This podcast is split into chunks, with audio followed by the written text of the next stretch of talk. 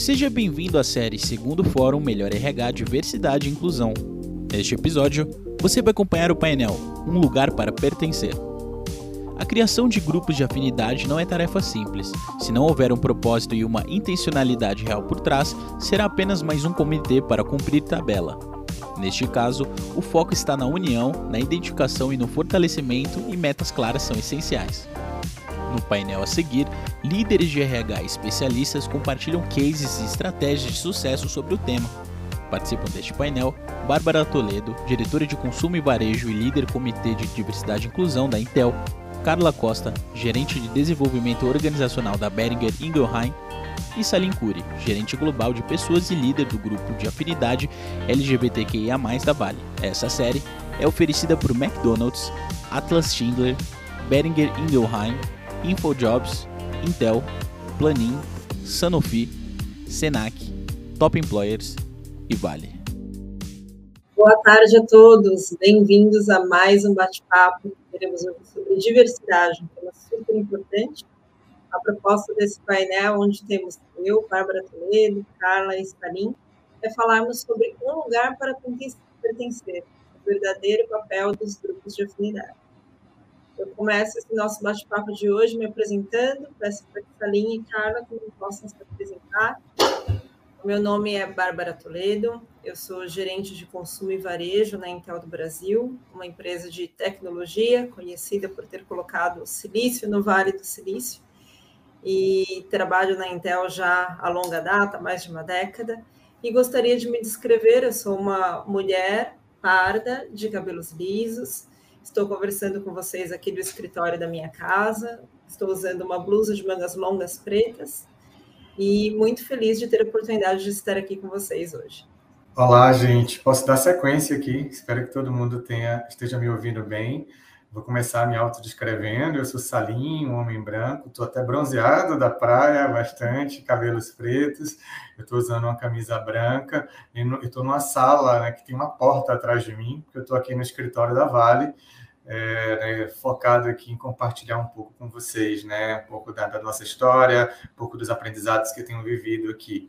É, eu sou responsável pela área de transformação cultural, engajamento, desenvolvimento de lideranças e também é, uma coisa que a gente chama de talent management, ciclo de desenvolvimento de pessoas, algumas ações aqui é, internas. Estou né? muito feliz.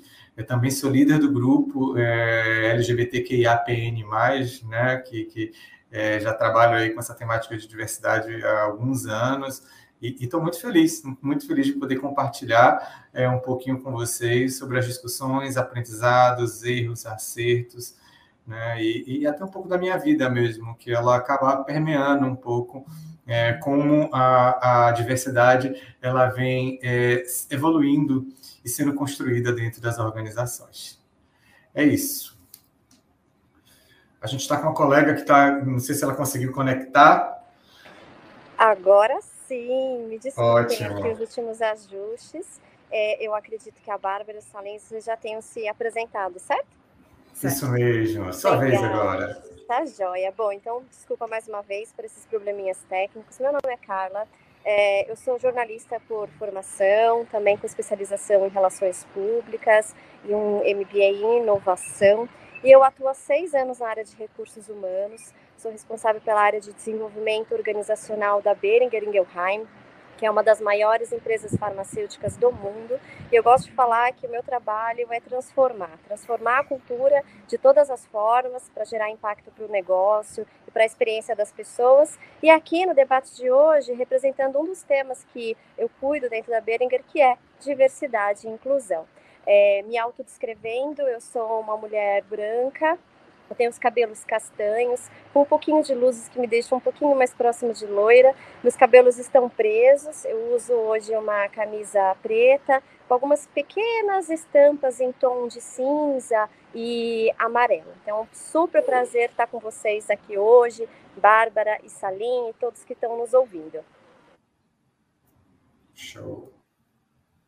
E aí eu não sei como vocês querem começar, mas acho que um jeito bom da gente sempre começar uma conversa, é sempre indo do maior para o menor, né? Então, é, o nosso objetivo hoje aqui é falar dos grupos de afinidades, um pouco da nossa experiência com os grupos, que, que a gente vem aprendendo, o que, que vem dando certo, o que, que a gente descobre no meio do caminho que é, pode ser melhorado, né? Os desafios de toda a jornada gostosa começa da diversidade e inclusão, mas acho que é legal a gente começar falando um pouco sobre o que é de fato diversidade e inclusão para nós, o que, que a gente vê como valor. Então, eu não sei se Bárbara ou Salim, se vocês gostariam de começar, depois eu posso me juntar e ir complementando aí o que vocês trouxerem, o que, que vocês acham? Perfeito. Salim, quer começar? Já que eu abri, passa as vezes, por favor. Ah, vamos lá, né? Eu acho que falar de diversidade é, é, é, muito encantador, né? Eu acho que a gente primeiro pensar em diversidade como um conjunto de características culturais, biológicas, sociais, econômicas que fazem de cada indivíduo único. E tem essa discussão de inclusão também, que é a valorização e inserção das pessoas no mercado de trabalho. E, e, e, eu acho que a, a, temática ela vem crescendo nos últimos 10 anos, eu diria que teve um grande boom aí nos últimos 5, 6 anos. E, e uma das reflexões que eu faço é: por que você vai investir em diversidade? Qual o valor que a diversidade vai trazer para o seu negócio? Que eu acho que uma das primeiras perguntas que a gente tem que fazer antes de começar a fazer recrutamento, tal, montar grupo de afinidade, etc. A primeira discussão é qual o business case né? Pra, pra, por que essa, essa, esse investimento ele é tão importante? E até peguei aqui, eu acho que pode ser até repetitivo, mas eu acho que é sempre relevante a gente trazer alguns dados, né? Empresas que investem em diversidade são 45% em média, tem mais receitas, né? É, média de, rece é, de receitas em inovação. 60% dos candidatos eles buscam empresas mais diversas. 3,5% é o aumento do EBITDA a cada 10% a mais de mulheres na liderança. 1,4 vezes é maior a chance de crescimento de empresas com equipes diversas. Então, assim, são milhares de dados, McKinsey, MIT, BCG, que discutem já essa temática, e eu acho que isso é muito relevante, a gente começar essa discussão entendendo. A gente trabalha numa organização, a gente quer gerar lucros, né? Uma frase bem nome da economia. Meu mestrado foi na escola de economia, tentei isso muito forte. Mas a diversidade é um caminho para a gente ter isso com mais engajamento, com mais inovação, com menor turnover, com mais conexão com o propósito pessoal e cada um trazendo o seu melhor, né? E com aquele ambiente de segurança psicológica. E aí, Bárbara, o que, é que você tem aí para. O que, é que você acha? De, de, de, qual é a sua percepção sobre o Olha, assunto? Concordo 100% com você, Salim, falando um pouquinho mais da, da área de tecnologia. Né? As pessoas às vezes falam, poxa, agora todo mundo fala de diversidade. Né? Eu tenho um pouquinho de, de orgulho de dizer que falamos de diversidade na Intel há muito tempo, porque diversidade é um dos nossos valores. E não é um dos nossos valores à toa. Você já pontuou vários dados que mostram o quanto diversidade é importante. E aterrizando um pouquinho para a área de tecnologia e ainda mais aqui para o mercado brasileiro, a área de tecnologia segue crescendo. Nós sabemos que teremos milhares de vagas abertas. E tendo um bate-papo semana passada com alguns parceiros de negócio, eu comentei o seguinte: falei assim, gente, diversidade é questão de sobrevivência. A área de tecnologia em si é uma área muito carente de presença feminina, principalmente liderança feminina. E para suprir toda a demanda de mercado, não dá para suprir só com homens, é uma necessidade natural de crescimento. E a gente sabe que a economia de todos os países cresce quando você trabalha em inclusão de mulheres. E a gente também sabe que soluções são criadas por pessoas, os negócios acontecem entre pessoas, e que equipes diversas acabam atingindo um mercado maior, porque pessoas diversas trazem soluções mais ricas, mais completas e que vão abranger mercados diferentes. Então, eu fico muito feliz em saber que hoje a discussão de diversidade não é só algo que nós chamamos de goodwill, ou seja, para ter uma boa imagem no mercado. Não. É uma discussão é, centrada em dados, é uma discussão que visa também o bem-estar do funcionário. Nós sabemos que pessoas que trabalham de bem consigo mesmas, podendo ser elas mesmas no ambiente de trabalho, rendem muito mais. Porque se você tiver que dedicar parte do seu tempo, da sua capacidade mental, para assumir um papel que não é você mesmo, dificilmente a empresa vai conseguir extrair o seu melhor. Então, acho que quando a gente fala de diversidade e inclusão, a gente está falando de um mundo melhor, a gente está falando de pessoas interagindo de uma forma melhor, e é um ganha-ganha, né? Todos têm a ganhar com isso. Ai, perfeito. Eu não teria nem mais o que acrescentar, senão talvez fazer um wrap-up aqui do que vocês trouxeram, é, dentro da perspectiva do que nós fazemos na Beringer, que é uma indústria que trabalha saúde, que precisa olhar a jornada dos seus pacientes e dos seus clientes, que são absolutamente diversos.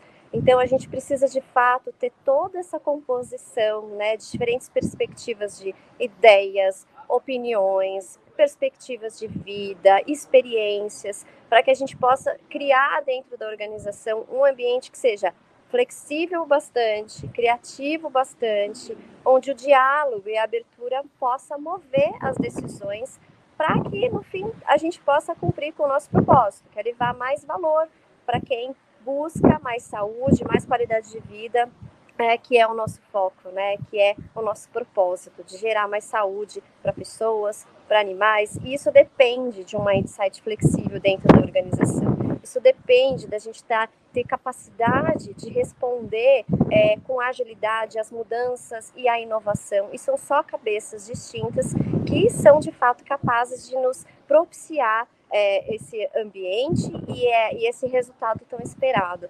E eu gosto de colocar também algo que vocês já falaram, que eu acho que antes mesmo da relevância que diversidade traz para os negócios, eu acho que diversidade e inclusão é parte fundamental do papel de uma empresa dentro de uma sociedade, e não importa o tamanho da empresa, né? A gente está falando aqui de três grandes organizações multinacionais, mas não importa o tamanho de uma, de uma empresa, o grau de influência é, que as pequenas, médias, grandes empresas exercem em desenvolver indivíduos, em desenvolver o coletivo, isso é imensurável, né? Eu acho que DNA impacta desde cada indivíduo, né, cada colaborador ou colaboradora no que diz respeito à sua saúde mental, no quão confortável ele se sente em ser quem ele ou quem ela é de fato. Então a gente está falando de saúde mental, de relações de trabalho saudáveis, que são princípio básico de qualquer conversa, mas também do papel das empresas em promover e combater, uh, promover debates e combater temas como antidiscriminação, é, entender que cada colaborador que a gente impacta, impacta também o todo, o seu entorno, a sua família, os seus filhos, os seus amigos. Então, essa construção de práticas, né, e eu acho que a gente vai falar aqui de é, grupos de afinidades que é basicamente um espaço de diálogo eu acho que também empodera os indivíduos para serem é, é, atores sociais também de alto impacto para fora da organização, né? Então, eu acho que o que a gente faz, sem dúvida nenhuma, gera impacto no negócio, mas gera impacto em toda a sociedade, partindo dos micronúcleos familiares até a gente sonha a sociedade como um todo. Então vamos lá. Agora, é, para entrar de fato na pauta aqui, é, acho que vale a pena a gente conceituar um pouco o que são os grupos de afinidades, né? Que é o objetivo aqui da nossa discussão. É, vou falar como a gente define aqui na Beringer, né? O que são os grupos de afinidades. Depois eu queria conhecer um pouquinho como é, é Bárbara na Intel, como é linha na Vale, como que vocês se organizam. Então, eu vou contar rapidamente como que a gente se organiza aqui para a gente começar a falar sobre as belezas e os desafios de se atuar com os grupos de afinidade, tá bem? Então, bom, o grupo de afinidade para Beringer, né, que talvez não seja muito diferente do que é para vocês, mas é um grupo ou vários grupos, depende da estratégia da organização, formado por colaboradores e colaboradoras que são voluntários para se juntar e compartilhar experiências comuns é, e buscar né, transformar aspectos na organização, impactando pessoas, impactando o negócio, impactando em última instância a sociedade, como eu falei agora há pouco, né? E na Beringer a gente atua com quatro, grupos formais de afinidades, que são grupos de é, raça, LGBTQIA+, é, gênero e pessoas com deficiência. Então são quatro grupos é, diretamente conectados à nossa estratégia de diversidade e inclusão, que não se encerra aí, obviamente, porque diversidade e inclusão é um mundo, né? Mas a gente busca focar para poder acelerar resultados nesses quatro pilares e os nossos grupos de afinidades eles são liderados por uh, pessoas que compõem um comitê de diversidade. Então, cada comitê, é, desculpa, o nosso comitê é formado por dois líderes para cada um desses pilares, e esses dois líderes atuam junto desse conjunto de colaboradores e colaboradoras, já são cerca de 300 em toda a organização, a gente está falando de uma empresa de 1.700 funcionários, então 300 deles parte integrante dos grupos de afinidade, e algo que, assim, eu, acho que vale muito a pena a gente já começar a falar aqui, Bárbara e Salim, se vocês concordarem, é o quão importante é que os grupos de afinidade sejam de fato parte de uma estratégia, de, que tenha governança, que tenha processo, que tenha objetivo, né, que busque metas claras, é, que busque um certo nível de organização para quê, né? para que de fato a gente possa mobilizar intenções, discussões, tudo aquilo que é tão rico que nasce das pessoas é, para de fato se transformar em ações. E eu acho que assim, os grupos de afinidade é, podem ser vistos como, é, bom, é a primeira coisa né, a se fazer, muitas empresas é, compreendem. Na Beringer história não foi bem assim, não foi a primeira coisa que a gente fez. A gente veio de uma jornada desde 2018 para no ano passado nos sentirmos maduros o suficientes para implementar é, um grupo de afinidades. É, mas aí eu queria ouvir um pouquinho de vocês, né? Em que momento que grupos de afinidades entrou uh, ou entraram dentro da estratégia de GNI? Como que vocês veem a composição e objetivo dos grupos? Enfim, uh, ouvir talvez primeiro a Bárbara. Perfeito, Karma. Nossa, que, que jornada interessante de vocês. Vou compartilhar um pouquinho do âmbito global da Intel. É, eu tive o, a honra de ser líder do WIN, que é o Grupo de Afinidade de Equidade de Gênero, e WIN significa Woman at Intel Network. Aí eu fui o líder da, desse grupo para a América Latina durante dois anos, durante os anos da pandemia, e foi quando o nosso grupo de WIN completou 25 anos, ou seja, já temos aí uma história de longa data. É, existe há 25 anos no Brasil? Não eu diria que a gente tem atuado de forma mais concisa, com um grupo estabelecido, com metas, com budget, uh, nos últimos seis anos, talvez. Uh, eu tinha mencionado na abertura que diversidade faz parte dos valores da Intel. E nós temos uma Chief Diversity Office, ou seja, uma pessoa na Intel que olha para as questões de diversidade. Então, os nossos grupos de diversidade e inclusão, eles têm metas claras, eles se reúnem ah, periodicamente e estão geralmente debaixo de um guarda-chuva global. A Intel tem mais de 30 grupos de afinidade. Quando eu falo, o pessoal fala assim, mas meu Deus, 30 grupos de afinidade? Sim, porque a questão de diversidade e inclusão, ela é regional. Então, por exemplo, eu tenho colegas que fazem parte de um grupo de diversidade e inclusão no Oregon para latinos. Nós temos mais de 15 mil funcionários no Oregon né, que está ali em cima da Califórnia, nos Estados Unidos. Os latinos são minoria, né, e eles se reúnem para discutir políticas de inclusão ou simplesmente para que eles possam se adaptar melhor na, na mudança. Então, existem mais de 30 grupos de afinidade: parentalidade, preferências, gênero, uh, raça. Aqui no Brasil, nós estamos estruturados em basicamente três grupos que tratam da equidade né, de gênero, tratam também da diversidade de, de gênero e tratam de raça. Então, esses são os três grupos que hoje fazem mais uh, sentido para a gente. E é uma grande jornada. A gente começa a discussão dentro da empresa, quais são as políticas que a gente pode trabalhar. Já foi parte de discussão do WIN aqui no Brasil a questão de licença maternidade. E depois dessa discussão, a Intel passou a ser uma empresa cidadã que fornece seis meses de licença mulheres e 20 dias de, de licença para os homens, e a discussão não para aí. Hoje nós temos homens que fazem parte do, do grupo WIN e que discutem se não deveríamos ter uma política diferenciada para licença parental e não mais licença maternidade, porque a gente entende o quão importante é o núcleo familiar nesse processo.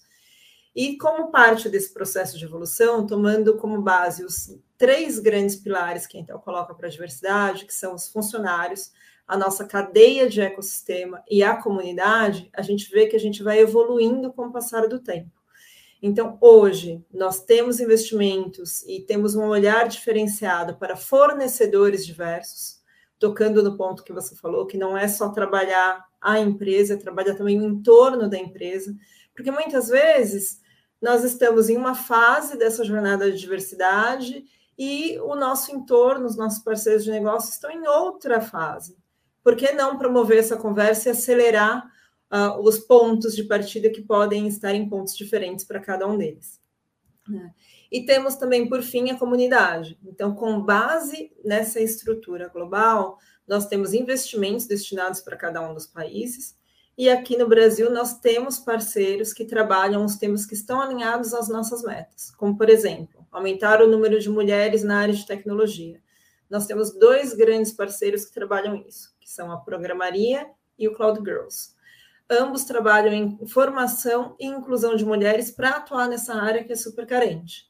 Então, hoje a gente se sente muito feliz de saber que a gente partiu de um momento de a formação do grupo de afinidade, trabalhar as políticas internas, fazer algumas transformações e que hoje a gente já chegou ao ponto de conseguir, de certa forma, ter um impacto positivo na sociedade.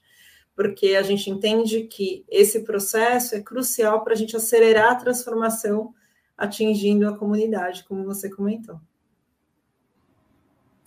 Bacana ouvir você, viu, é, Bárbara, porque eu vim de uma empresa americana e, e realmente é, a, a senioridade né, e o avanço dos grupos de afinidade nos Estados Unidos, assim, desde a década de 80, com presenças realmente, com presenças muito fortes e apoio na transformação. Né? Eu, tô, eu trabalho hoje né, em uma empresa brasileira, uma das maiores empresas né, que a gente tem hoje no país, que gera um impacto absurdo na, na sociedade, nos lugares que a gente atua. Eu acho que antes de falar de grupo de afinidade, eu acho né, é, que é importante a gente reforçar a, a estratégia que a gente, como uma organização brasileira, vem fazendo de fato né, é, para trazer diversidade, equidade e inclusão como parte do nosso negócio. Né? A gente trabalha para isso, a gente foca no aumento hoje muito grande da representatividade de mulheres em todos os níveis hierárquicos e também das lideranças né, negras. É, a gente tem aí discussões e ações diversas sobre discussões ético-raciais, LGBTQIAPN+, e, e pessoas com deficiência é, é, e racial, obviamente, eu já falei, né? E a questão do gênero. É, a gente tem, tem tido alguns resultados muito significativos, né? A gente tem uma meta de dobrar a, a nossa representatividade de mulheres até 2025. É, a gente tem, é uma empresa que tem uma origem de operação, então, diferente das empresas dos meus colegas, das minhas colegas que estão aqui, é, os números eles são diferentes. A gente aumentou nos últimos anos 80% de mulheres em posições de liderança sênior, isso foi em três anos. Né? A gente tem uma meta étnico-racial de atingir cerca de 40% de empregados negros em funções de liderança no Brasil até 2026.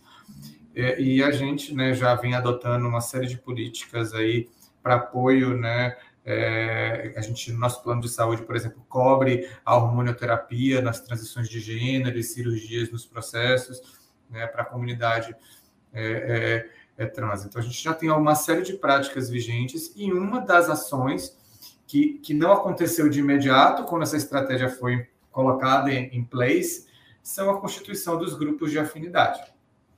Que eles têm o mesmo papel né, dos grupos de afinidade que os nossos é, colegas colocaram aqui, né, que é um papel aí de fato conectar pessoas, de trocar ideias, de desenvolver ações. A gente também aqui, e é uma coisa que eu defendo muito, grupo de afinidade sem orçamento tem dificuldade de atuação. Então a gente tem aí um, um, um, um, é, um orçamento, eu diria que até bacana, muito bacana, onde a gente faz alguns eventos. A gente tem dentro de, de, alguns grupos de afinidade, principalmente que eu lidero, que eu acho que tem uma referência bacana, a gente tem divisão de atividades. Então, eu acho que isso é importante. A gente cria como se fosse um organograma daquele grupo de afinidade.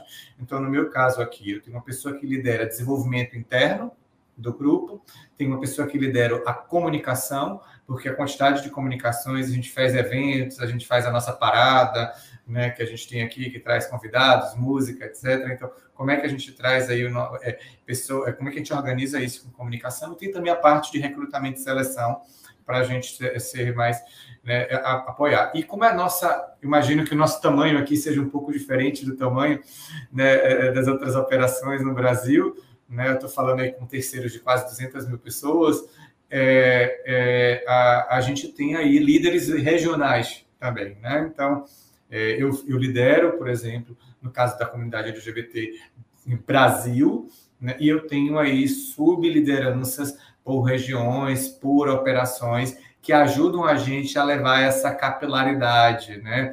Porque existem questões da operação, né? Eu tenho hoje ferrovia, eu tenho hoje mineração, eu tenho hoje portos, eu tenho áreas corporativas. Então, se eu não conseguir ter essa diversidade de públicos de todos os níveis dentro né, da operação, dialogando, não consigo né, operar e ter capilaridade, porque as questões elas são diferentes. Então, eu, eu, eu, acho que esse é um ponto muito importante e é um desafio. E eu diria que, por exemplo, só no meu grupo aqui no WhatsApp eu tenho que 150 pessoas, fora os grupos regionais. Isso não, um ponto aqui de reflexão que eu tenho, e já como a gente já fez essa rodada, que eu acho que é importante a gente trazer, gerir um grupo de afinidade não é fácil porque é um trabalho extra que a pessoa ela traz no seu dia a dia, que infelizmente ainda alguns líderes não entendem e não valorizam, então a pessoa ela fica um pouco sem graça assim, eu fico sobre o meu trabalho ou eu ajudo o grupo de afinidade. Então você, a gente precisa de fato do apoio da alta liderança. Eu vou dar um exemplo de uma coisa muito bacana que a gente fez aqui. Eu trouxe os 25 principais influenciadores da comunidade LGBT para nosso headquarter aqui no Rio de Janeiro para bater papo com os nossos vice-presidentes, para a gente desenhar nossa estratégia, para a gente conectar, para a gente ganhar o bainha e o apoio, né, para poder a gente ter força na operação e seguir e sermos valorizados como grupo e ter de fato uma estratégia, né? É, esse é um, é, esse é um ponto, então, como eu falei, né? É, a gente precisa mexer, garantir essa energia para essa energia ela se manter. A gente já falou do orçamento, todo mundo aqui já meio que já falou da importância da gente ter orçamento. Um terceiro ponto que as pessoas é governança. E a governança é uma estrutura mínima de trabalho e eu diria que reuniões, agendas, checkpoints, momentos de troca estruturados, bem definidos, claros para isso acontecer. E quarto, eu acho que é, eu acho que tem um ponto que é assim, dar lugar, né? Lugar é, é, de fala para essas pessoas, dar oportunidade dessas pessoas trazerem seus pontos de vista, se exporem, questionarem. Então, assim, a gente tem uma, é, uma série de aprendizados que a gente vem vivendo. Então, é, por exemplo, alguns representantes da nossa comunidade trans, eles começam a, a, a visitar outras operações, ir em outras operações para fazer palestras, para contar, para compartilhar como é como é, como é estar naquele papel dentro de um. Na, é, é, como, é que, como é que é ser uma pessoa trans dentro de uma operação? Então, como é que a gente compartilha isso? Então, esses são alguns insights que eu tenho. E, a, e só o alerta que eu trago: não se começa por um grupo de afinidade. O grupo de afinidade é uma consequência do estabelecimento de uma estratégia arrojada de médio e longo prazo de diversidade e inclusão. Não é, Carla? Essa linha a gente nem combinou, mas é exatamente isso em que eu acredito e foi o que a gente acabou por viver na Beringer, né? Porque eu sempre falo, a gente pode ter pessoas aparentemente absolutamente iguais numa sala, mas por qualquer questão, a diversidade de pensamentos ali, que com certeza existe, porque somos seres únicos, não aparecer. Então, a diversidade depende muito de um ambiente, de uma cultura aberta, de uma cultura de speak-up, de uma cultura de inclusão, é, independentemente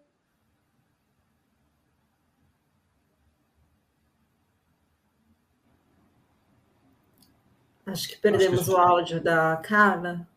É, a gente não te ouve. Não te ouvimos, Carla. E agora? Agora Ouvimos. sim. Ah, joia, desculpem.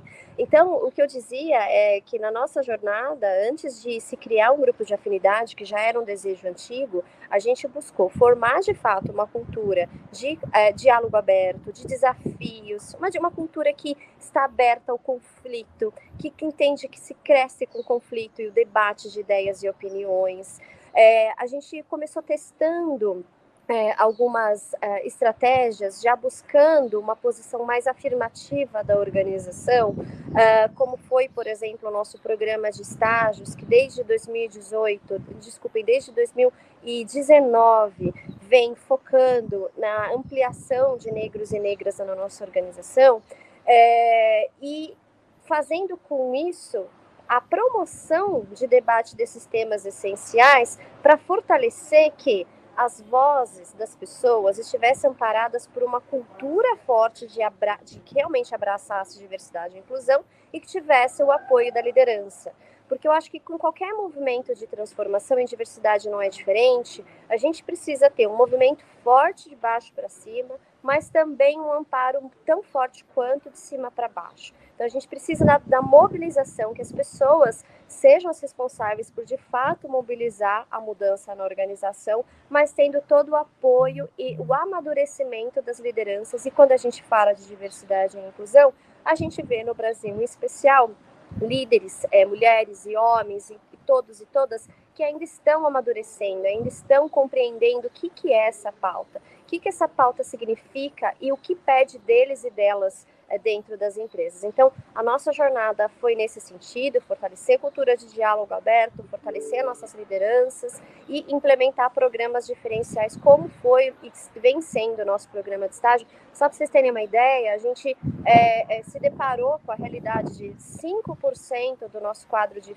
de estagiários e estagiárias é, negros e negras em 2019, e aí a gente passou a fazer um programa focado na ampliação desse quadro, e porque ali, né, para poder propiciar é, oportunidades de desenvolvimento e formar a pipeline para o futuro. E hoje a gente tem quase 50% do nosso quadro formado por negros e negras na organização, o que de uma forma orgânica, isso é muito interessante, mesmo não de, depois disso, não focando vagas ainda afirmativas é, em outras posições, o que nesse ano deixou de ser uma realidade, a gente passou a fazer vagas afirmativas, mas sem é, essa estratégia afirmativa, apenas por esse movimento é, provocado pelo programa de estágio e pelos debates mais abertos, a gente já viu um crescimento de 50% no número de contratações de negros e negras de um ano para outro, em todas as posições, o que veio de uma maneira orgânica, porque a pauta estava na mesa, porque a pauta estava nos corredores. E foi aí que a gente viu a força e também a maturidade de se formar os grupos de afinidades, que foi no começo do ano passado e que, gente, é muito incrível. Vale muito a pena lançar mão dessa estratégia quando dentro de um conjunto maduro, como a gente está falando aqui, porque eu não tenho dúvidas em dizer que foi isso que fez dar o boom nas discussões, nas conversas e na força dessa pauta dentro da organização. Eu não quero ser repetitiva quanto ao que a Bárbara e o, o Salim já falaram sobre a extrema importância de se ter foco, governança, planejamento e orçamento. Então, só para dizer que eu estou com vocês, sem dúvida nenhuma, e dar voz para as pessoas não só dentro dos grupos, né? Como é importante que eles e elas estejam nas campanhas de comunicação, estejam no diálogo com a liderança, conversando com aqueles é, que não estão dentro de grupos de afinidades. Quão importante é também a gente reconhecer, porque como o Salim falou, são pessoas que dão ali um extra mile, né, um esforço extra dentro de uma rotina que já é super é, é, concorrida, né, exigente dentro das organizações. Então, é muito importante que a gente reconheça o trabalho feito por essas pessoas. Então, a gente tem mecanismos dentro da Beringer para reconhecer o trabalho que é, eles operam dentro dessa grande transformação. E o que eu, só para somar e trazer um elemento do que eu acho que é o maior, é, um dos maiores desafios, tendo todas essas bases que a gente falou, é de fato conseguir empoderar os indivíduos, né? Porque a gente precisa é, de pessoas que estejam muito preparadas a derrubar barreiras, a vivenciar conflitos, a promover diálogo, diálogo com inclusão, né? Porque muitas vezes os grupos de afinidades eles podem correr o risco de se fecharem, né? Naqueles pe pequenos ou grandes grupos, como quer que seja, mas naquelas pautas. Então, eles precisam se compreender como parte de um todo e, de fato, buscar a inclusão desses debates. E nesse sentido, para que isso aconteça, a gente precisa de pessoas muito empoderadas, pessoas que não se coloquem numa, posição, numa posição de vítima, ao contrário, que se vejam como atores de transformação. Então, eu vejo que um dos principais desafios, pelo menos na nossa jornada aqui, tem sido dar todo esse espaço e ajudar esses indivíduos a se empoderarem para a transformação. E isso passa muitas vezes por aprender mais sobre aquela pauta que a própria pessoa já advoga a favor. Né? A gente não está pronto, nenhum de nós está pronto. Então a gente busca oferecer oportunidades para o desenvolvimento dessas pessoas nas pautas pelas quais eles advogam, né? Então com plataformas de treinamento, com, com mentorias, é, com treinamentos, tudo aquilo que vai deixá-los ainda mais fortalecidos para o diálogo. Uh, e também é, promover para aqueles que é tão importante quanto, né, gente, para aqueles que não participam dos grupos de afinidade, o um entendimento mais amplo da importância é, dessa pauta para a organização. Então, de fato, os grupos de afinidade pode ser uma estratégia chave dentro de um plano é, maior que é, é, por meio do empoderamento vai fazer esse movimento de baixo para cima acontecer e promover de fato uma mudança dentro das organizações. Então, contei aqui para vocês qual para nós é o principal desafio, que eu acho que é promover empoderamento, para não ter grupos que apenas discutam, debatam, isso é super importante, mas tem que partir da intenção para uma ação. Então, como ajudá-los a partirem para ações e aí, Bárbara, se você quiser contar um pouquinho outros desafios, ou o mesmo que você viva, mas como é para você o desafio, para a gente poder, nesse fórum aqui tão rico, falar daquilo que é aprendizado, né? Que nem sempre dá certo de primeira, mas que a gente aprende e vai evoluindo. O que, que você teria para compartilhar em termos de aprendizado? Aquela pedrinha que estava no meio do caminho que vocês conseguiram remover? Conta um pouquinho para a gente. Nossa, Carla, concordo 100% com tudo que você comentou e vou responder a sua pergunta já endereçando assim para o nosso fechamento. Mas eu diria que é uma jornada, por quê? Porque nós aprendemos muito. E eu acho que um dos grandes desafios que nós temos é trabalhar a inclusão, porque é, a conversa é muito mais fluida e muito mais fácil dentro do grupo de afinidade. Não adianta você trazer uma pessoa diversa se ela não for incluída. Então, a, a, conversa, as metas, elas não podem circular só no grupo de afinidade e, no, e dentro da alta diretoria que suporta o grupo de afinidade. Ela tem que permear toda a organização. Essa é a real transformação. Então, eu diria que esse é um dos nossos grandes desafios e que errar, tudo bem, né? A gente tem a, aquela política da metodologia ágil, que assim, vamos errar, vamos errar, mas vamos errar rápido, aprender com o nosso erro e mover adiante. Então, acho que está todo mundo aqui aprendendo. Compartilhem, compartilhem entre empresas, entre grupos de afinidade, porque só dessa forma a gente aprende mais rápido e move mais rápido para transformar não só a nossa empresa, mas a comunidade, que é o nosso grande objetivo. Bom, com isso eu já deixo aqui meu muito obrigada, passo para o Salim e a gente retorna para Carla para os encerramentos. Oi, gente. Acho que a gente não tem mais é, muito tempo né, com vocês, mas queria agradecer a oportunidade de estarmos aqui juntos, é, dizer que a jornada de diversidade é longa, é prazerosa, mas não é simples, não é modismo, é realidade se você quer de fato transformar o mundo, transformar a organização, né? A gente está vendo aí um monte de gente pedindo demissão porque não, não vê propósito no seu trabalho, né? Quiet, é, essa demissão quiet aí, uma série de coisas acontecendo, o mundo mudou e a gente faz parte disso. E eu hoje me considero um profissional muito melhor e muito mais feliz porque eu posso ser quem eu sou no meu ambiente de trabalho, o que eu não pude ser por quase 15 anos. Então, fico aqui o meu abraço, beijo para todos vocês e continuo, continue ajudando as empresas, as organizações de vocês a se transformarem. Obrigado, viu, gente? Obrigada, Salim. Muito obrigada, Bárbara. Foi um super prazer dividir esse espaço aqui com vocês. Eu quero deixar a, a Beringer à disposição para quem quiser conhecer mais sobre o que a gente vem fazendo. Tenho certeza que a Bárbara e o Salim também fariam o mesmo em relação à Intel a Vale, para que a gente possa crescer juntos. É uma pauta muito nova e essencial.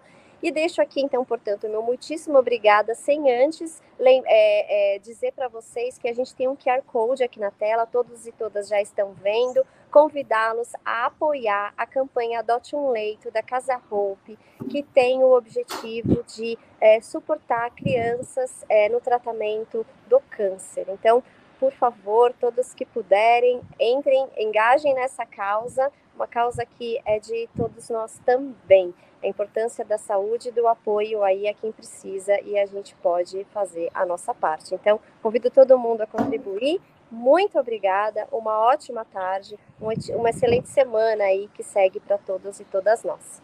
Um abraço, pessoal. Obrigada, até logo, pessoal. Obrigada, tchau, tchau. tchau, tchau.